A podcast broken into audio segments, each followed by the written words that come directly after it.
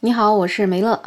最近大家经常讨论一个话题，就是说三十五岁这个就业门槛到底怎么打破呢？在我们国家，三十五岁真的是一个好特殊的年龄啊！很多打工人在这个时间点就成了他职业生涯的分水岭。超过了这个年龄，他可能就会面临就业的歧视、晋升的困难和再就业难等等问题。那么，卡在三十五岁就业门槛的打工人，他们到底有多难呢？他们是何去何从、如何应对的呢？像之前在澎湃新闻上就有这样一篇报道，讲述了一个名叫陈涛的前媒体人失业后送外卖的故事。他呢是拥有四川大学哲学硕士的学位，曾经做过记者，也做过企业公关，也在互联网创过业。但是自从失业了半年之后呢，他投出了很多很多的简历都没有回音，最后呢，他只好选择兼职送外卖来先养活自己。他也自嘲他自己是一个低龄的老人，感叹自己二十六岁才研究生毕业，然后三十五岁就失业找不到工作了。他就自己怀疑自己啊，难道我的黄金期就这么短吗？最近呢，凤凰网也深度报道了几位卡在三十五岁的打工人，其中有原本做客服工作的单亲妈妈，也有年薪五十万的互联网运营公司的管理人员，也有前外贸公司的管理层，还有想参与遴选的公务员。他们也是不约而同的被卡在了三十五岁这个门槛上。最后啊，这位单亲妈妈真的是彻底失业，因为她去找工作总是被人嫌弃年龄大、有小孩，没法全身心工作。那那位互联网公司的管理人员呢，改行做了通过第三方派遣的保险公司电话续保专员，保底的工资三千五百块，上限呢也不会超过八千五百块。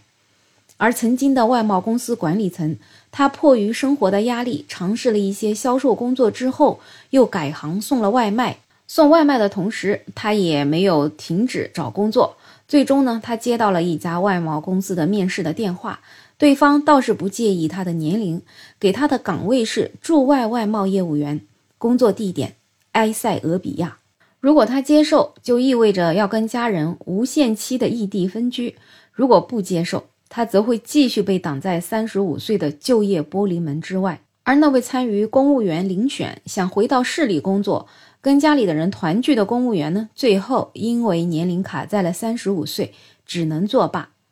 虽然目前也是有一些省份已经放开了招录公务员的年龄，特别有一些省份把年龄呢是放到了四十周岁以下，还有一部分职位是放宽到了四十五周岁。但是从整个职场来看，三十五岁这个门槛还是屹立不倒，这也导致了很多职场人都存在着年龄焦虑。根据中国青年报的一项调查，有百分之七十一点四的受访者说自己存在职场年龄焦虑的心态，其中三十五岁以上的受访者占比百分之三十八点九，三十五岁以下的受访者占比百分之三十二点五。也就是说，有超过三分之一的打工人都感到了年龄焦虑。在有一些行业和领域，三十五岁真的已经被称为老年人了。根据一个统计，截止二零二一年十一月，滴滴员工的年龄中位数是三十三岁，阿里巴巴、蚂蚁金服和京东则是三十二岁，那百度、猿辅导等等更加夸张，竟然是二十八岁。所以有网友就说：“好端端的一个就业岗位，搞得好像招聘体育运动员一样，无端端的弄个职场三十五岁的门槛儿。”人类基本上都是三十五岁，大脑才刚刚思维成熟稳重点吧，竟然不录用了，真是滑天下之大稽。所以有一些人就是呼吁大家要一起维权，要一起反对和纠正这种就业歧视。不管怎么样，卡在三十五岁就业门槛的打工人真的需要更多的理解和支持。确实是三十五岁啊，我觉得他真的是打工的黄金年龄了。这个年龄上有老下有小，其实正是拼搏的好时机。结果啊，因为年龄到了，你直接让他下岗了，真的，你让这些人怎么去养活自己的家呢？加上我们现在退休啊，还要延迟到六十五岁，这从三十五岁到六十五岁的这个三十年，让他做什么？他寒窗苦读了二十年，最后也就工作了十来年，就要让他去送外卖吗？所以，真的希望我们国家能够推出一些比较实用的这种政策，